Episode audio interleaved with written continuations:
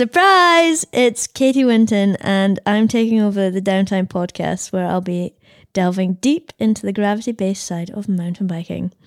Before we get stuck into this week's episode, though, here's Chris with some messages from our supporting brands. We Are One Composites are a long-time supporter of the podcast and have been a huge help in me keeping this thing coming to your ears each week. I've been using their wheels for a long time now, and as you'll know, I'm a massive fan.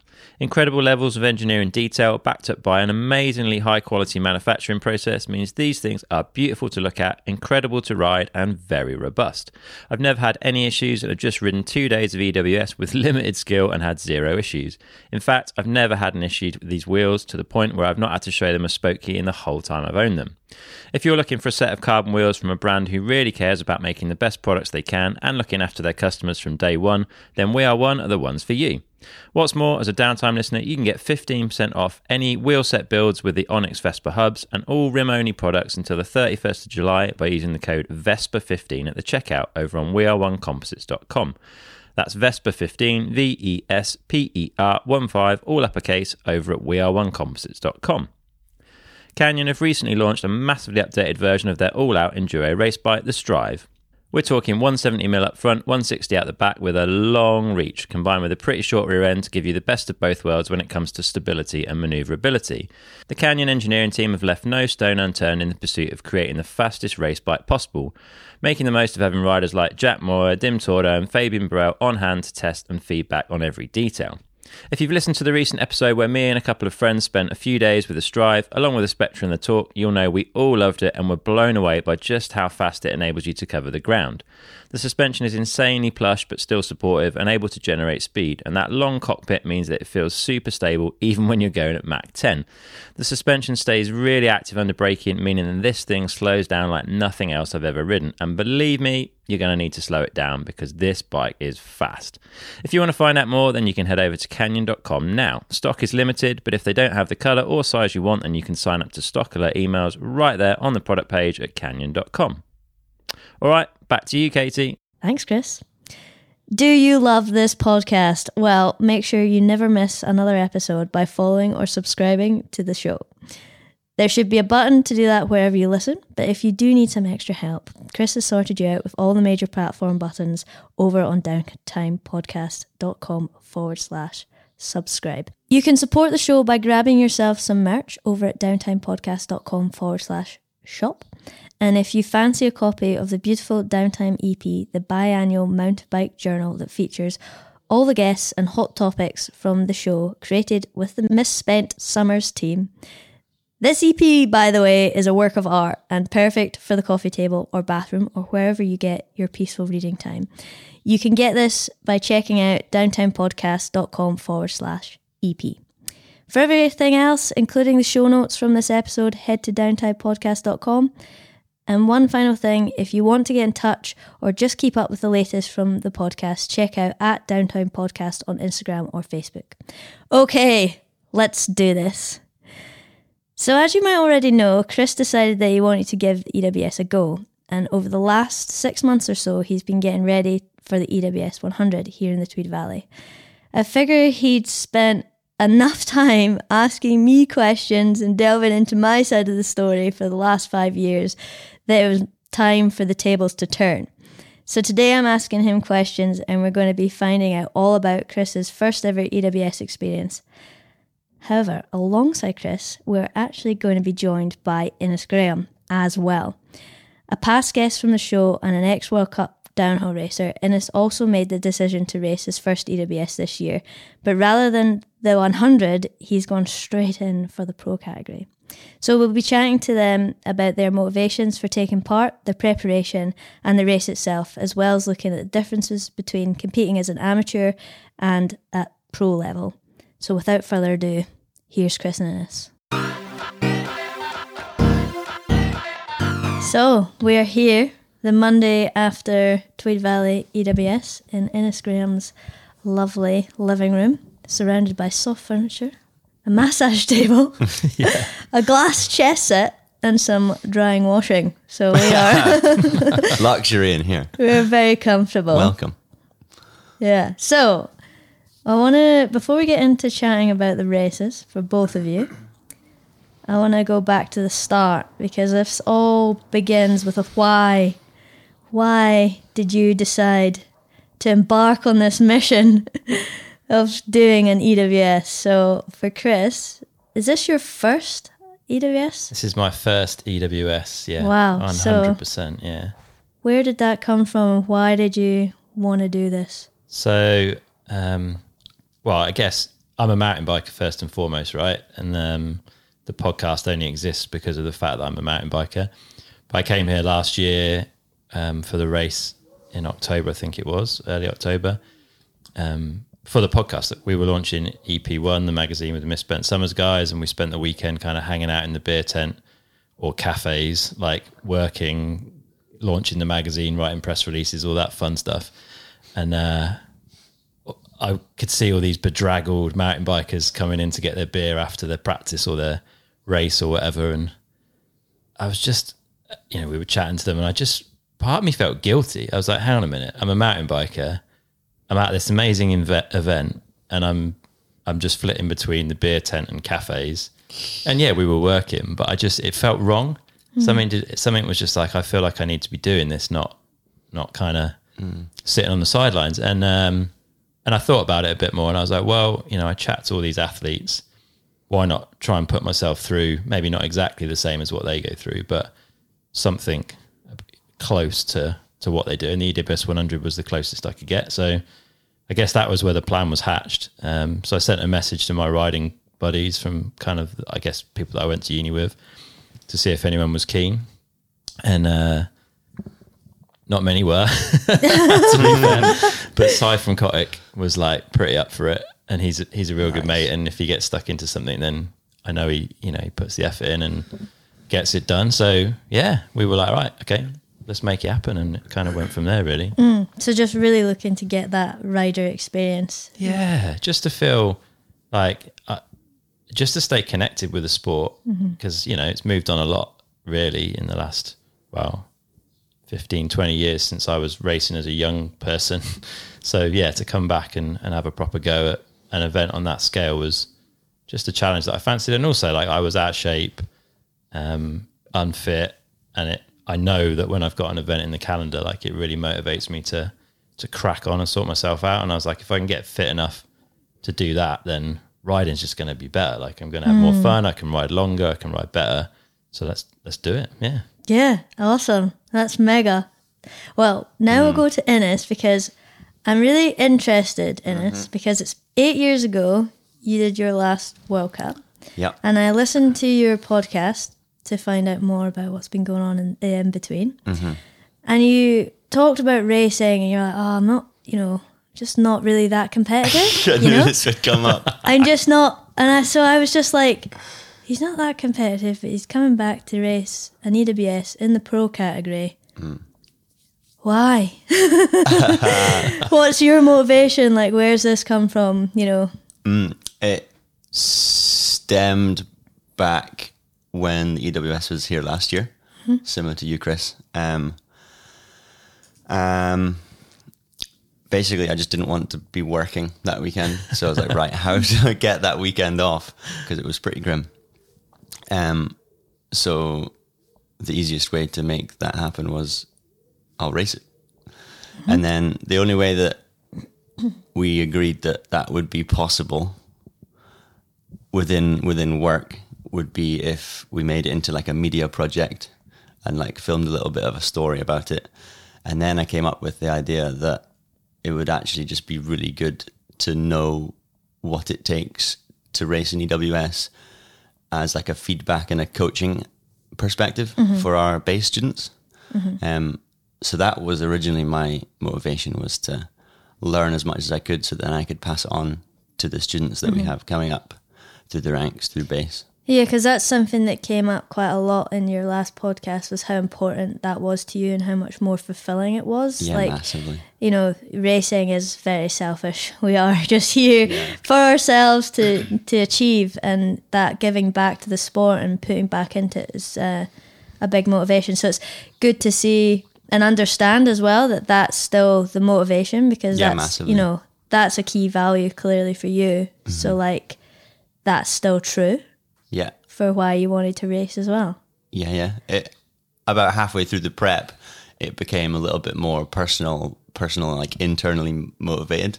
Um, but they they still go hand in hand, I think. Yeah, absolutely, absolutely. Because ultimately, you want to do as well as you can Yeah, for sure. because you want to do a good job because that's what you do. yeah.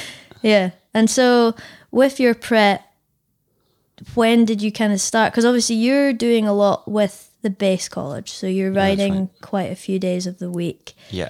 Did you start with a coach? Did you do anything differently to what you kind of normally do?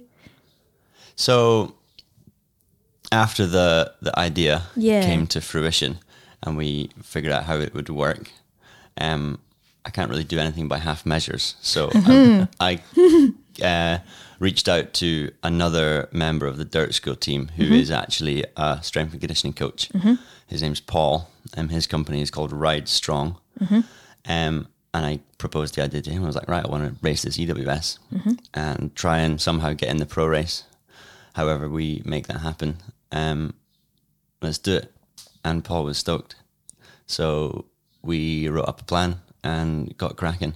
That was back just before Christmas time. So about Oh, the normal to start training for a for a for a pro. Yeah. Mm-hmm. definitely. Especially when the season doesn't start till June. You know, that's like six months of Yeah, prep, exactly. which is meant. And did how did you find it? Was it different to how you trained with for downhill? Like, was there a difference there, or was it similar? Massively different. Yeah. Nice. Um, when I was racing downhill, I just rode my bike. There was no structure. I didn't have a, a strength and conditioning coach. Nobody to like just talk to if I ever had questions. Um, so I definitely like tried to do it as professionally and um, to the best of my ability this time around.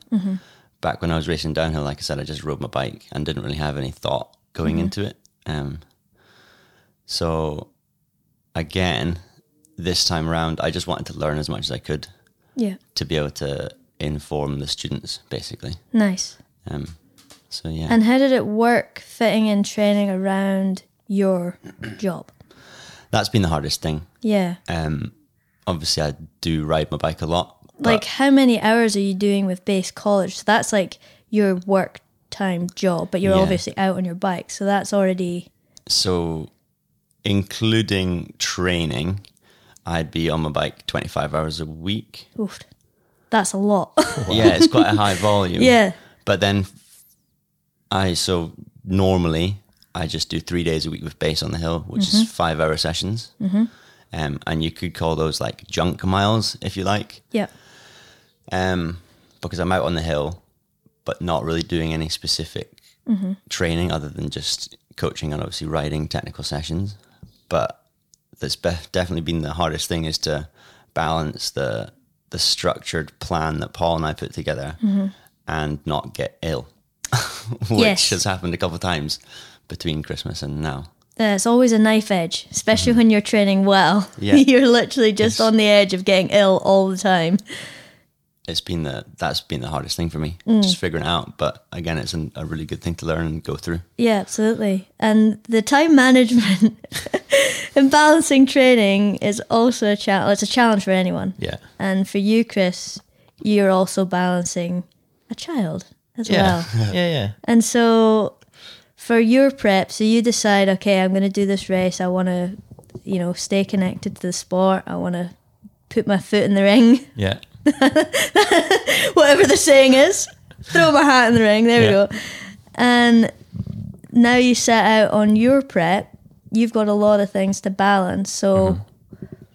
you've done some training and stuff before with Yeah. coaches. Yeah, yeah. I've done quite a lot over the years. Like I kind of I understand it, and I've been I've not been EWS fit in the past, but I've been Yeah. much fitter than I was at that point when we started this little journey. And Yeah. So you've made the decision, I'm going to go and do this. And so who do you contact for training or is this something you took on yourself?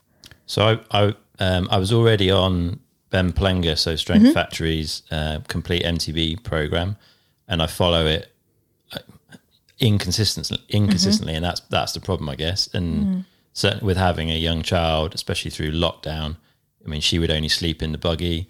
you're only allowed to leave the house once a day. There was two of us. That's 2 walks a day, and that was my, you know, that was the only exercise I was getting for six months or so. So I'd lost, you know, everything really, Yeah. um, and I'd built it up back up a little bit through following Ben's program, but you know, I wasn't doing all the sessions. Um, yeah, far from doing all the sessions. So yeah, kind of got in touch with Ben saying, you know, I'm going to use this now fully. I'm going to go through it as much as I can. Like, are there any tweaks or changes that you'd kind of recommend I make to it to to make it work for EWS? And he was like, Nah, like crack on with it. See how you're getting on. If there's any if there's any gaps that you feel, then we can talk about it. But it should be should do the trick for you.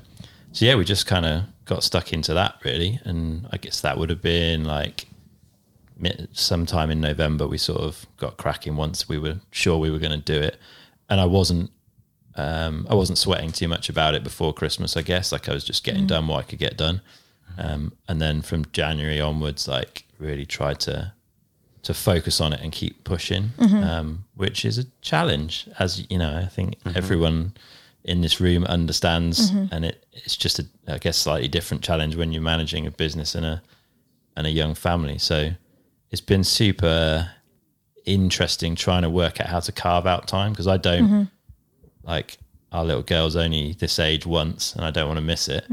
Um, and also I've, you know, we try and parent as much as we can 50 50. Like I don't, there's no like lead parent kind of thing. Um, so I don't want to cut into weekends.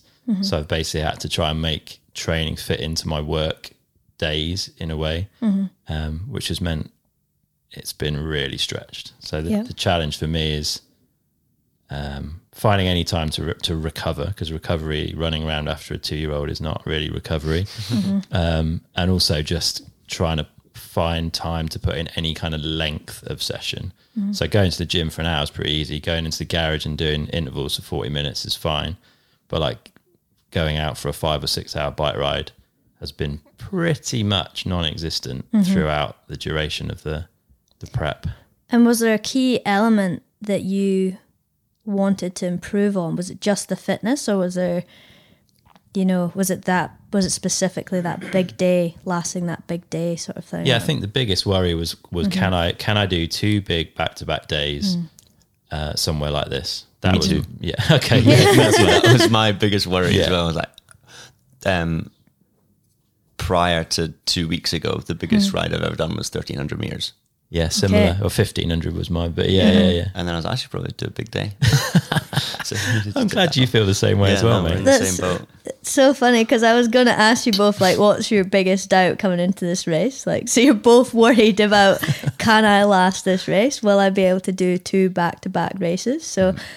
how did you kind of combat that coming in? Like, because, you know, did you get a chance to do two big days back to back and, and get a feel for that? Or did you come in blind and just have to believe you could do it? So we, me and Sai decided it would be a good idea, as a lot of people on the podcast have recommended that you do some kind of like shakedown event, like as, mm. as replicate the demands as much as you can. So we came up here in the end of April, I think, for two days in the middle of the week.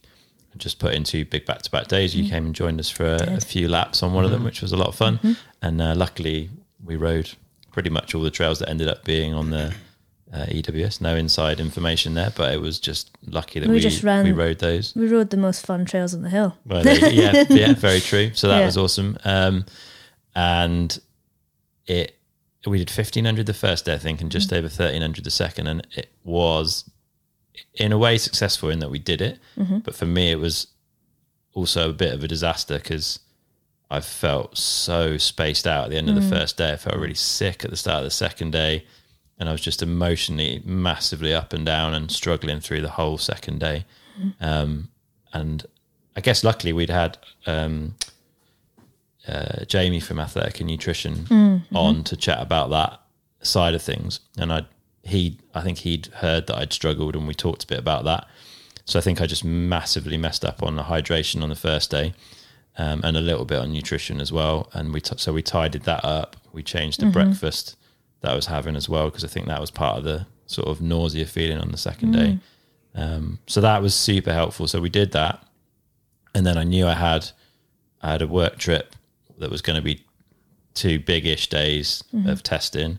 So that was some good riding, and then we did the Boltby Bash enduro, which is is probably half this kind of mm-hmm. thing, maybe a bit more than half this. But again, it was two big back to back days Yeah. and, and racing. So that that like the last month running mm-hmm. up is the only time I've got any big rides in. Yeah. But I think that's massively saved me. Yeah. And at that the race that you did, did you get was did you try the nutrition strategy Yeah. then? Yeah, yeah, we put that in, and I felt absolutely golden. Normally, I'd feel well, we do it every year, so I know it well. Mm-hmm, And normally, I'd feel pretty sore on the start of the second day, but I felt brand new. It was Wow. so good. Yeah. made a huge difference getting that right. That's mega. Yeah, And what about you, Innes? Like, did you get a couple of big days in to kind of just go, yep, I've got that? Yeah, a couple. We aimed to do back to back race simulation days a couple times, but I never managed to do the second day because I got ill or injured. Really? Um, so I'd never done two big days back to back. No way. Oh, So it was wow. a bit, bit of a, an interesting one. Um, luckily, us as the, the pros, you could say, have it easier than you guys. we actually do. You guys have it so brutal doing. yeah. You actually race Enduro World Series. We, we put on a show. I'm not sure about that, but yeah, Yeah. you guys have that the day, middle day. in between practice Yeah. and, and your big race day where you do you do the pro stage try twice, right? Once for like a practice Yeah. and then once for the race stage. Yeah. But it's a bit more rest, I guess. It's definitely Yeah. a down day. Oh, And yeah, big the way. I approached that um, Saturday was just kind of go out, spin the legs, Mm. and then have a, an in high intensity three minute effort. Yeah. But that's you done. Yeah, yeah. Just Yeah. basically a primer for the race day. It's Yeah. perfect. So that was a big learn for me. Mm. Yeah. so are you quite nervous coming into this because you're like, oh, every time I've tried to do a big day, two days, I've not been able to get through it? Um, not nervous. It was a small uncertainty, Yeah. but uh, a saying I like to to rely on is control the controllables. Mm-hmm. Um, there's nothing I can do about it. There's a lot of things that you can do to make your your life easier. Yeah. So just concentrated on those things such as nutrition, Yeah. fueling for the day, um, stuff like that. And did you get an easier week at work on the lead up or how did that work? Uh, I wasn't on the hill as much. Mm-hmm. We had base, I think, um, but no, I was working every day up until EWS. But it's nice. It's fine. Yeah. And you're obviously a local. Yes. You're a coach. Mm-hmm. You've got mega skills. Max. I I love watching you. Like I, I've watched your all your clips on Instagram and everything. I think you've got an amazing style. I've always had mega skills, even from back when you were a World Cup racer. Watching your stuff from back then, I was Sketchy. Just, yeah, but it was sick. I was like, this guy is onto it. Appreciate so, you. like, you're coming into this round and you've you've got all of these accolades on you. Hmm. You you are local, and a lot of people here believe in you. Hmm. We know you're amazing and you can do really well, but with that comes a sort of element of pressure too. And did you feel that, or did you just feel confident because you're like, I've done the work, I'm ready? Mm, more so confident. Mm-hmm. I didn't feel any pressure up until I flipping won the pro stage. Yeah, yeah, And I was yeah. like, oh man, what have I done? insane. By the way, that is insane. yeah, no. It was more just really excited to get out there and try and do my best Yeah. and learn as much as I could. That Yeah. was my goal going into the weekend was if I could finish the week being happy with how I rode and I'd learned a bunch of stuff to, Mm-hmm. to pass on and take on myself, then that was that was good enough for me. The result would just would just be a Mm-hmm. byproduct of doing the right things. And so you've won the pro stage. Incredible. And that means so the top five men get reseeded. I think that's so right. yeah. now you're going into your first ever EWS race seeded the fastest man on the hill. You're coming down the hill last of every single stage. And now you've you've set the tone for how much pace that you have. Everybody's got all eyes on you. Who is this guy? Do you're feeling the pressure now?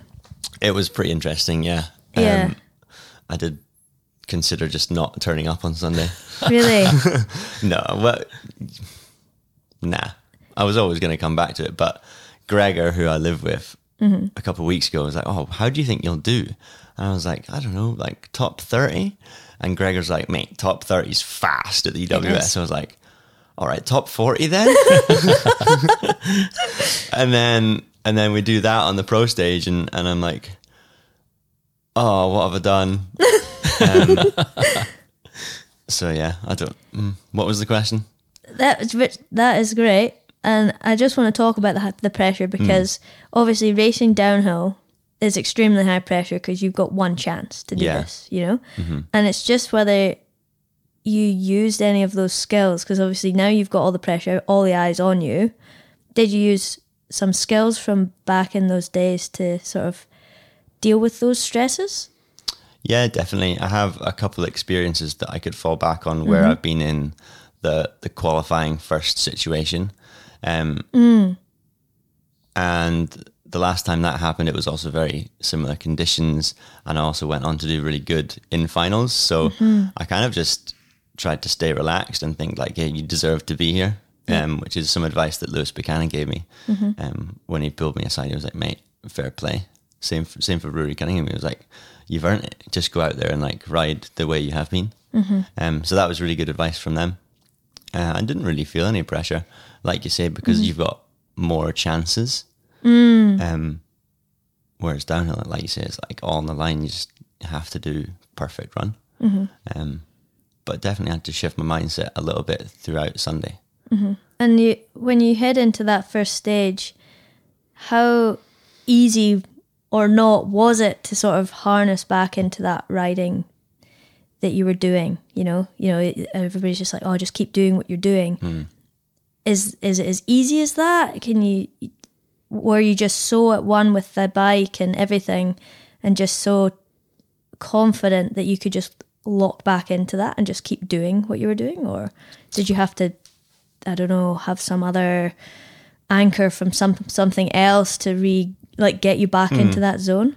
Um, I definitely went into our first stage on Sunday with totally the wrong mindset. Okay. Uh, I went uh, balls to the wall as fast as I could, like super high intensity, like perceived exertion through the roof, um, pedaling out of every turn. It's just really scrappy, and then I hit a tree and stopped, and I caught myself. I was like, "What the hell are you doing?"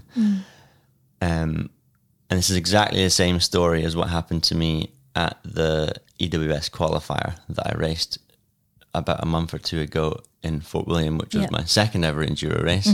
Um, I crashed my brains out in my first run. Then I was like, "Why are you trying so hard?" um, so caught myself there, and then after that, the day went really smoothly, and I just backed off and just rode rode the way I know I could. But you had a big crash on the second stage as well, didn't you? The the stage numbers are confusing me. I know. Yeah, yeah. The second stage of the day, stage three of the race. So repeat. Repeat offender. Yeah, Uh, not a big crash. I hit a tree and then came to a stop and had a little bit of a fumble, yeah. which was frustrating because I was less than a second off the win. Yes. God like damn. what? Yeah, I looked at Roots and Rain uh, Wow. last night and I was like, oh, that's annoying. Yeah. No, but it's- so it's- it's confidence fine. inspiring, isn't it? It's like, wow, Yeah. I've got some serious pace here when I get down these hills without hitting trees. Even when you hit trees, you've still got the Yeah, serious it's pace, cool. you know? Mm-hmm. It's it is like you say, really confidence inspiring. Throughout the day, I didn't look at the times though, Mm, and not mm-hmm. not at all. I wasn't wasn't paying attention to that at all. I just like I said, wanted to be happy with how I was riding. Yeah. Mm. and then whatever result I got, I you couldn't be upset with it. And you're you're jumping straight in with all these top boys, you know, like you're s- surrounded by the cream of the crop. Mm. What was that atmosphere like with those boys riding around and stuff? Like, Yeah, it was it was interesting. Um, I actually said to Jesse and Richie at the top of Big Deal or Feed the Pony, as the locals know it, Mm-hmm. and I was like, "You guys are so relaxed. Like I thought it would be so serious. Nobody would talk." And Jesse was like, "Yeah, but we spend so much time together every Mm-hmm. weekend that you can't not be mates." Um, so compared to a downhill World Cup, it is totally different. It Nice. was really relaxed, and everyone's just having a bit of banter and stuff like that. So nice. it was a, a much more pleasurable experience than sitting at the top of a World Cup for sure. And you won the final stage of the day, hey? I did, yeah. as well. That was a Back surprise. to back. What a feeling. Mm. And you're coming down, you've you've done the majority of the stage, you go off that finish ramp thing, you come down those grassy turns. Amazing crowd. I was cheering. It was Yes, bouncing. come on. yes, the local boys doing it. I know, eh? It was it was loud on track. And you go into third. Like, how did that feel? Um, so I was uh, as I was riding up to that final stage, I annoyingly heard on the on the Tannoy thing. Sai must have been commentating, um, saying like the top three, and I hear my name, and I'm like, oh no. so I was trying to not know any of the times or placings all, all day, but then at the top of that, I was like, right, I've just got to bring it home for the for the boys and the girls. Um, so yeah, from then it was a little bit more pressure because oh my god, I've, it's like I could do this. Yes. I didn't know if I was at all in the in the lineup for like going better than third, but I was just wanting to like. My main motivation was to go sub three because Rory was like, "You should have gone sub three, man." after after the first pro stage, I was like, "Right, I'm gonna do this for Roy Cat," Yeah. um, and yeah, we made it happen. Yeah, Wow. 259 to me. Fifty-seven Was it 57? Yeah, 57. Fair dues, man. what? Yeah. What? Yeah, So you put th- three seconds into your first pro stage time. yeah, button on that. Wow. It was Jesse, Richie, and me that went sub three, I think. That's Wow. insane. Yeah, That was a hell of a track, though, eh? we had the conditions were prime and the light. was so much better. If if you've ridden that Innerleithen on a sunny day, you'll know that it's super patchy and it's impossible to see. Um, and we had kind of like a an overcast evening, afternoon, so Yeah. it was. If there was a time to do it, it was going to be then. yeah. Yeah, for sure. And are you stoked? Buzzing, yeah. Yeah. But yeah, like I said, I'm just happy with how I was riding, and I've Yeah. learned so much from from just the experience, and then I've also grilled Jesse to hell all day. Awesome. So Yeah. if, if he listens to good. this, then I appreciate you, mate. Yeah. Took a lot of good things away from that. Um, yeah, buzzing. And are you going to do some more? Ooh, I'd love to. Yeah, actually, um, Wyn Masters kindly gave me the privateer award. Yeah. which is which is unreal. Um, and he said on one condition that I do at least one more EWS. this year. Nice, nice. So you'll see me somewhere. I don't Man. know where. I don't even know the EWS calendar. So we'll take- Awesome. we'll we'll choose another track that has minimal pedaling and loads of tech. That's awesome. Men Buzzing for it. That's so good. Well, Mm. congratulations. I'm absolutely buzzing for you, and I can't wait to see you at another race. Thank you. It's going to be mint. And Chris, you raced. I ra- You I did raced. it. Well, I was there. You had a stunning day. Yeah, it was amazing. Sunny. I yeah. know that you were really keen for some dry trails. Yeah, yeah, yeah for please sure. be Yeah. dry. And as you're coming into this race week, how are you feeling about it? I felt um I felt all right. I felt I, I think underlying I was quite stressed. Mm-hmm. I didn't really I wasn't really aware that I was stressed if that makes sense. Mm-hmm. I felt like well we've done those 2 days and I messed it up and I still made it. Yeah. So it should be good. I saw the trail map and I was like well I've ridden all of that. I know I can ride all of it. Um, there's nothing on that that scares me, which is good because there's definitely some tracks in this valley that are bit more gnarly that could have been Yep. a bit more of a challenge um, technically. Uh, the forecast looked pretty good, so I was like, well, we should be should be good to go here. Like nothing really to be too worried about. And then I think that one, the, one of the bigger mistakes that I made was that this should have been a race week or a work week, um, and for me it was both. So I had. I've, re- this is my sixth podcast recording this week. Um, Is it? and I got here on Tuesday. So it's been a pretty hectic week. Mm-hmm. Um, and things always, you know, schedule gets moved around. People aren't always available when we hope they'd be available and all that mm-hmm. kind of stuff. So the week's been pretty hectic of like planning and trying to keep myself sorted and hydrated and fed mm-hmm. well and all that kind of stuff. And then I slept really badly Tuesday night, Wednesday night, Thursday night, and came into Friday. Friday was our practice day, right? Yeah. Came into Friday like really just tired, like mentally not there, really, I guess. Um, which then you kind of stress about that, and that makes things a bit worse. So going out into practice on on Friday, I was excited to get going. I Yeah. think both of us were like, "Oh, we just want to get this thing Yeah. done now." Like it's been such a big build up, and you know we've done so much to get ready. Like let's just execute and get it get it done. Um, so we left. I think we left at like quarter past eight in the morning to get stuck in. We were Nice. super keen beans. Um, Was there quite a lot of people also in the Keen Bean program? Uh, there's a few. We weren't the keenest of beans, Oh. but um, we were pretty up there. I Mild think. keen beans. Yeah, mild keen beans, and uh, like the least fashionable people on the hill. We we didn't know. We've never done this before. We knew there'd be a, a water stop, where we, there was no information on where it would be. And to be fair, it wasn't even there. We were so keen that it wasn't there till our second time past that spot. Oh, anyway, goodness. Mm-hmm. um, so we had full packs on, three liters of water, Oh, half yeah. a ton of food in our bags, and we're just like, right, well, whatever. We're not going to go without. We're just going to. Smart. Yeah, do Learn from your preparation. There you go. Must be hydrated and fueled in order to survive the two days. Exactly. So we were Don't rely on anybody else. surrounded by Nice. po- all the pocket stuffers, but we Control had our big, uh, controllables. yeah, unfashionable bags on, and we got stuck in. And it was a bit greasy on, the, certainly higher on the hill. It was a bit greasy on Friday, um, which I mean, it was fine, but it, it made the trails definitely a little bit harder for people at, my level, anyway. Well, no, no, no, no. Those were the most tricky conditions you can get because Oh, the, okay. the ground is hard pack and it's just slick on top, so it's quite unpredictable, and you're kind of just sliding unbeknownst to yourself. for sure, for sure. And I was mentally fatigued, so I was Mm-hmm. really sort of struggling to focus into the riding. So I Mm-hmm. was riding pretty tight and pretty badly um, through practice, which I think put a lot of fatigue into my body Mm-hmm. um, because I was the day itself was fine, like riding around all day, Mm-hmm. no dramas. Get we got around in basically the cut off time, and we'd stop for quite a while to order a coffee and nice. Walkerburn, and we know we took it pretty pretty steady. So we were like, well, we've got it, we've got this, no problem. Um, and then I slept actually slept really well the night before the race. So I woke Awesome. up feeling way better, like mentally much more switched on, and the tops of the trails had pretty much dried out. So that was sweet. Um, and I, I guess my biggest concern was repeat offender top to bottom because it's a long trail, especially when you ride as slow as I do.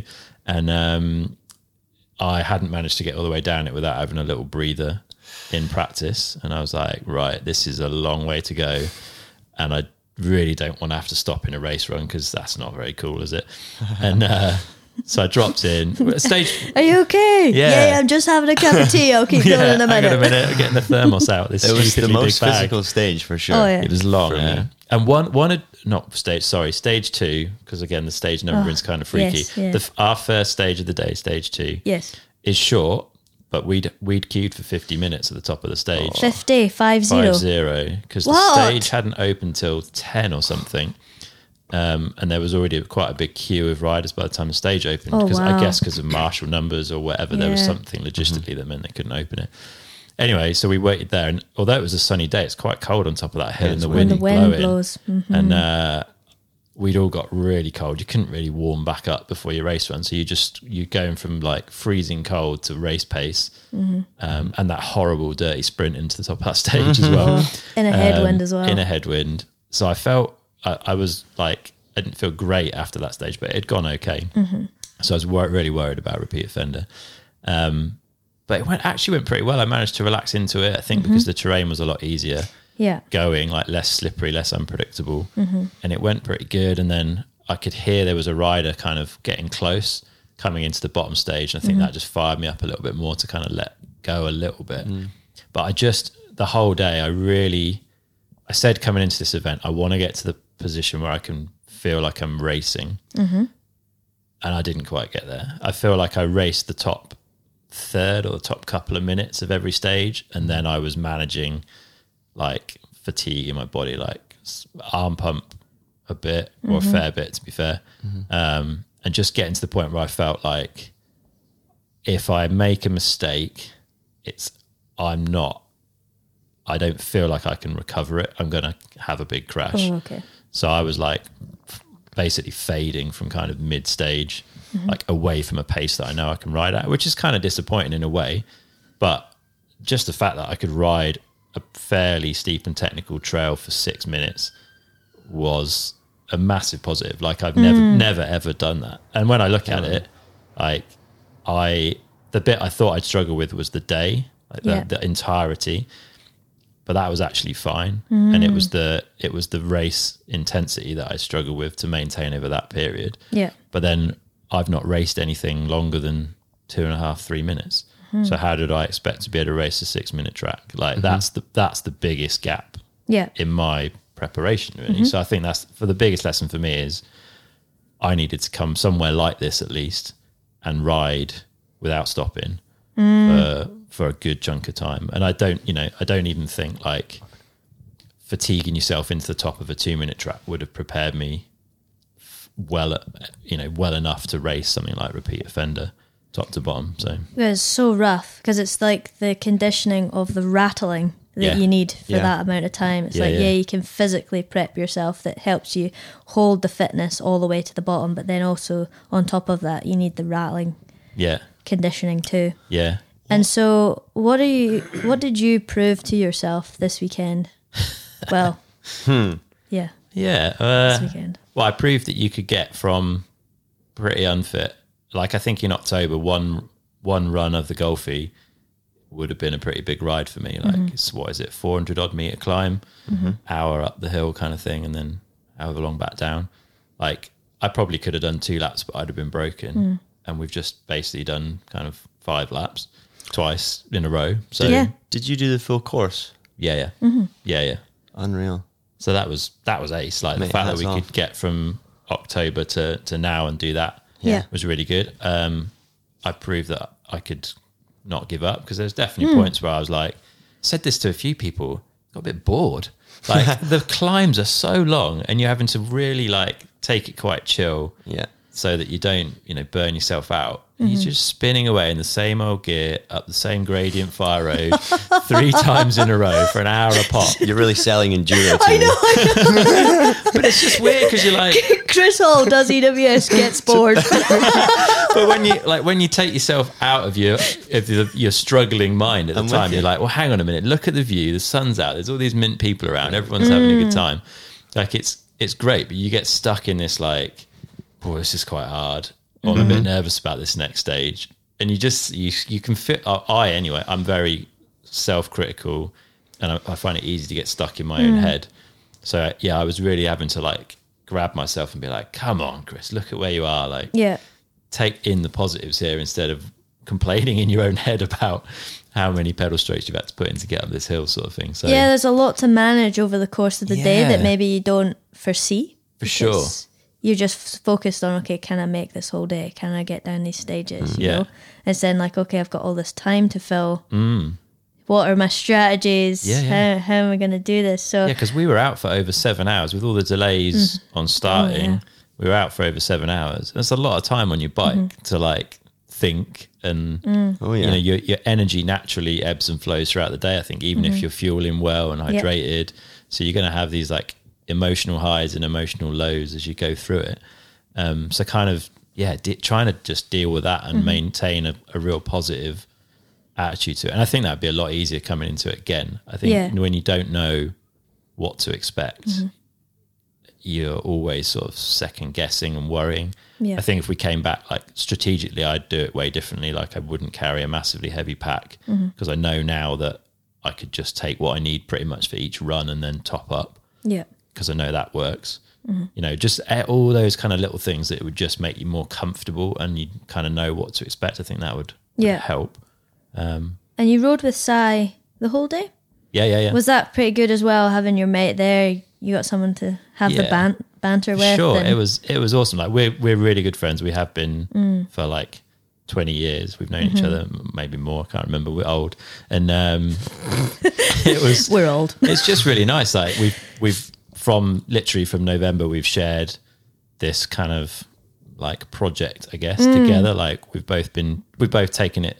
He came from a position of much more fitness. He rides a lot more often Mm-hmm. than I do um, because of his setup and where he's based and all Yeah. kinds of reasons. Um, but we've both been like puzzling bike setup Mm. and nutrition and training. We've learned so much and we've done that together and Mm-hmm. Yeah. it's been mint. Like we came up on those two days together and we'd never have justified the two of us coming on a two day riding trip Mm. to Scotland without this race as a as a goal. So that's been super nice. And then Mm-hmm. we stayed in the same like apartment this week and Mm. it's been an yeah, I wouldn't have I couldn't have picked a better kind of teammate for, Yeah. for want of another word to do it with. Um, Do yeah, you think you'd nice. recommend that to other people that are thinking, oh, maybe I'm going to try and EWS. How am I going to do it? Yeah, Get a buddy, Yeah. someone you're accountable to. Yeah, I think that's a really good idea. hell yeah, Mm. yeah. It makes it so much more fun as well because you're Mm-hmm. sharing that with someone else. Yeah. Um, and I like, yeah, you could do it on your own, but it's never going to be as pleasurable. I think Mm-hmm. definitely good. And like, I've learned stuff from him. He's learned stuff from me. Mm. Like, we both, I think, we neither of us would have done as well if we'd done it on our own, yeah. for sure. Well done, guys. Team effort. Thank you. Solid. Um, I just want to ask you both one thing you underestimated about this race. Was there anything? Uh, I well, I underestimated the level of commitment to training. I think, and I mm-hmm. found that really. It's been an interesting insight. Well, there's, there's a couple of things. I really, mm-hmm. I really underestimated that, and it's been a real insight into like the work that you guys put in at the top level of this sport, or at, or at any level for anyone that's kind of racing seriously, right over that that scale of event, um, and the sacrifices, I suppose. So, like, it became really clear to me. Like, I took I took a, a Wahoo KICKR on holiday with us um, and set it up in the kitchen so that I could keep doing intervals and stuff while Robin was asleep, Wow. which was ridiculous. And then on the Friday of that week, I was like, well, I need to try and do a decent sized ride. And I had the road bike with me. So I was like, I'll go and do that.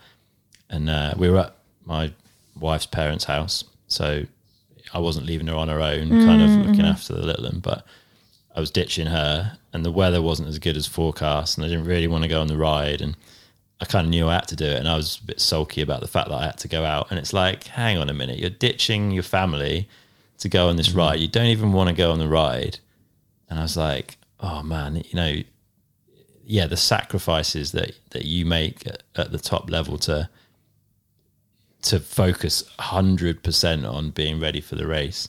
I have even more respect for that now. Um, so yeah, I think that was a massive underestimate. And then just the other thing was the the level of the top men and women. Like I- always watched, you know, the videos and the Instagram clips and all this. And I'm like, oh, that riding's impressive. Like that's super cool. But when you ride those tracks in the same conditions on the same day, and then you go home and watch the helmet cameras and the Instagram clips, and you're like, oh, okay, that's where it's mm-hmm. at, is it? Like, mm-hmm. it's very humbling, like how how incredibly far ahead of us regular punters you are. Like, just watching and and you know people that have ridden the tracks one or two times as well, like how quickly everyone gets up to speed. Mm-hmm. Yeah, I mean that's blown me away. I, I, I underestimated the level and the amount of work that is involved. I knew it was high, mm. but I didn't realize. But trying to do it yourself, high. you're Yeah. like, oh, right. yeah, yeah. which I think is really good for me and for the podcast, right? Because mm. yeah, I've got even more respect and an mm-hmm. appreciation, which is kind of something I wanted to get from this project. Really, was to like feel a bit more, like I say, connected and have a bit better understanding of it. So, yeah, respect Yeah. to both of you and everyone else at that level. Thanks. Well, what about you, Innes? Is there anything you underestimated? Underestimated how hard Jesse and Richie pedal out the start game. Really? oh my goodness. yeah, some watts getting I'm laid down. there, I'm like, I've got to do that.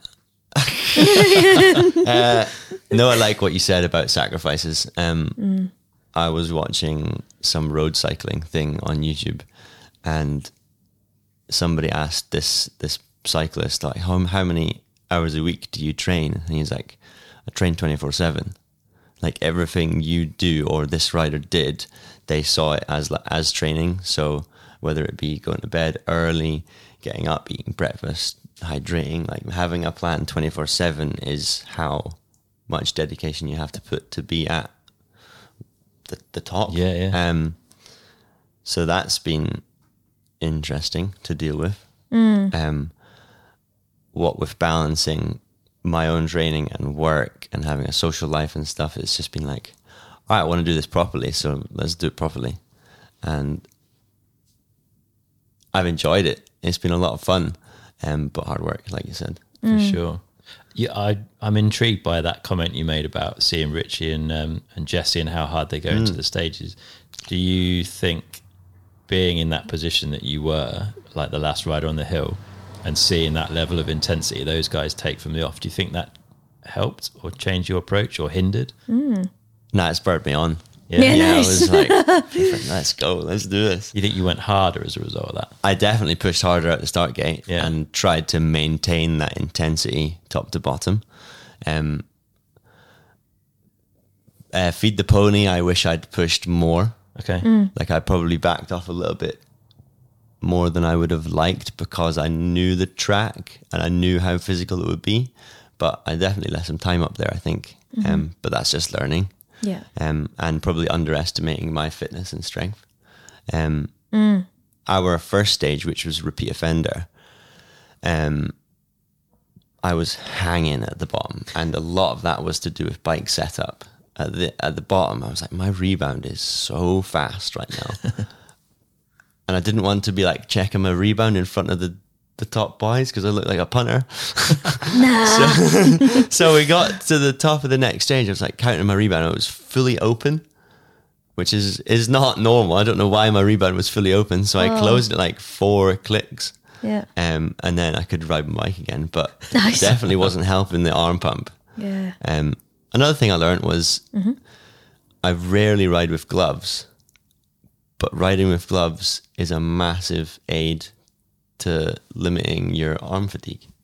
Okay. Personally, Ever Yeah, I agree. Wow, what a difference! Yeah.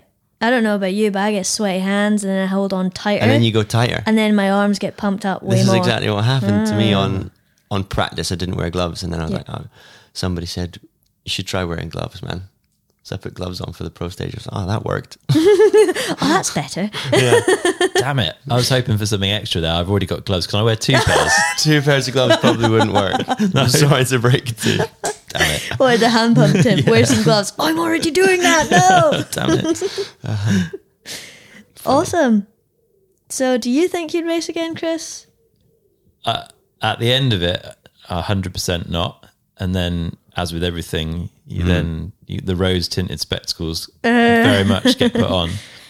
And uh, what I was saying as we wandered over to Innes is like I don't, I really don't want to lose this fitness. Yeah. Um, but I'm very guilty of if there's not an event to focus on and not a reason to go to the gym or whatever, then you know I don't I don't have currently I don't have like a local riding group that means I get out once or twice a week. So my mm-hmm. fitness can, can quite quickly kind of peter off if I'm not getting to the gym or mm-hmm. doing bits and pieces here and there. I really don't want to lose everything that I've gained for this. So maybe maybe an event of some sort mm-hmm. in Canada is a good idea.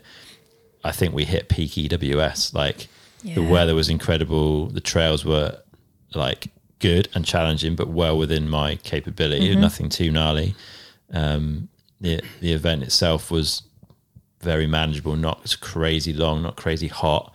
Um, I, I don't know if we'll ever we could ever enter an EWS that would be as kind to us as this one has. a gentle sure. introduction. Yeah, but I don't, I don't. I mean, that shouldn't put me off. So, Side, Yeah. yeah, Side already mentioned maybe we should do one of the foreign ones to kind of hope, hope guarantee slightly better chance of good weather. But yeah, I don't know. Watch this space. Like they'll definitely Mm. Yeah. do more, some more racing. Whether it be an, another Enduro World Series, I don't, I don't know. Yeah. But I've had a really good time at this one, so it's, it's definitely on the list. And like uh, our group of mates that have sort of followed us through this, Mm-hmm. that are on our little riding group, WhatsApp and stuff like I think they've they've been really positive and they've been massively behind us, and it, it would be cool to see some more of those guys like Get a bigger crew for the and have next a go. one. Like I think they've seen and the the benefits we've got from it and the enjoyment Mm. we've had from it, and yeah, we might get a bit of a bigger crew. So who knows? Yeah, we'll definitely do something. Awesome. Yeah. So hopefully in the future we're going to see both of you. Do another a one of these. Yeah, and then we can do another And one a, of these. and a broad race recap. There you go. Yeah. Job done. yeah, yeah. Okay, so you did the home race. Yeah. Let's go abroad. It's definitely going to be a test for me, for sure. Yeah. Um, Sven asked me about the home advantage and stuff, and he's like, "Do you think you could back it up away from home?" And I was like, "I don't know. I think the home advantage is as much on the track as it is just navigating a course." Yeah. a, a, a takeaway for me this weekend was I don't have to think about timings, where I'm going. any of that stuff. Mm. Yeah, I'm yeah. at home. Your mental load's lower. mental load Yeah. exactly and i think if i was abroad then that's just going to be like a massive mental fatigue um, thing that's going to impact that And I guess that's where having a team around you helps, right? Mm-hmm. yeah Like you, sure as a mm-hmm. privateer at your home race, you're probably less disadvantaged, maybe. what do you mean less disadvantaged Where you're because you're not doing so much yourself. Like you've Yeah. Sure. you've figured out a lot of stuff already coming mm-hmm. into it. But Yeah. when you're abroad, and then you've got to think about okay, how do I get from this stage to that stage? Where's the supermarket? oh man then Was- you have even more like Yeah, travel and yeah. hiring your own car yeah. Yeah, yeah it's a hundred times more more difficult Mm-hmm. for sure i've not even done it yet Interesting. But I, th- I thought it was interesting that you, like, that pro stage win, the pro stage was the only track you, that you won't have been able to ride before the event, right? Mm. So that I was Oh, like, right, well, if he's winning that, this this bodes pretty well because sure yeah, 'Cause you there's a maze the up there. yeah, exactly. But that tra- trail didn't exist in its. There was bits of it, obviously, but it was all Yeah. put together in a way that I'd never ridden before. For sure, It was also very similar to Vallelujah Stage Five, which Ah, a lot okay. of the people um, racing had raced Okay. the week or two prior. Did you race that? I crashed massively Did in you? that, so I didn't get to it. Oh no! but yeah, the um, yeah, a lot of people did race race that Hmm. It was only good four weeks, four weeks before. okay. Yeah. Yeah. interesting. I look forward to it. Which one are you going to go to? What's the don't- Yeah, recommendation? yeah. Well, which what's what's your kind of your jam? What do you like? do you like tech? Do you I like have no tight? idea. Do you like dirt? Do you like Give rock? me give me loads of trees and quite short trails like the Tweed Valley. I'll probably go all right. I just want to like figure it out. I'll do anything. I mean, to be a good enduro rider, you need to be a, an all rounder. You You, have to be consistent on mm-hmm. anything and everything. Um, it's going to be more uh, a question of when I can get time off work. yeah, what- than what the job situation thing. yeah, yeah. Well, they're all going to be good this year, Hmm. I reckon. They're all good locations, so it doesn't matter which one you come to. It's going to be a good time. I'm going to book some holidays. Yeah, you do. You do. Yeah. Awesome. Well, thanks very much, guys. Thanks for having me on, Chris, as your little host. And uh, yeah, until the next time. That's Sweet. a wrap. Awesome. Thanks, Katie. Cheers, team. Cheers. All right, so that's a wrap for this episode with Chris and Innes. I hope you enjoyed listening. Once again, here's Chris to thank our supporting brands. A massive thanks to Wheel One Composites for supporting this episode of the show. If you're in the market for a set of carbon wheels from a brand that really does sweat the details to create a rim that's robust, high quality, and rides like a dream, then you need to head over to wheel1composites.com now. As a downtime listener, you can get 15% off any wheel sets built with Onyx Vesper hubs and all rim only products until the 31st of July by using the code VESPER15 at the checkout over on wheel1composites.com. That's Vesper15, V E S P E R 1 5, all uppercase over at wheel1composites.com. Also, a massive thanks to Canyon for supporting this episode. If you're in the market for an enduro race bike or just a very fast and capable bike over the rowdiest of terrain, then their new Strive is for you. As with everything right now, stock is limited, but it is kept up to date on the Canyon website. And if your choice isn't available right now, then you can sign up to stock alert emails for that particular model and size by navigating to it over at canyon.com and clicking notify me. All right, again, here are a few other links that might be useful to you. Downtimepodcast.com forward slash subscribe so you don't miss another episode. Forward slash shop to support the show by getting yourself some merch. And forward slash EP if you like a copy of the very lovely Downtime EP. Don't forget to spread the word to make sure as many people as possible are listening and learning all about the ins and outs of mountain biking. That's it for today. There'll be another awesome episode coming up really soon. But until next time, get out and ride. Ha ha ha!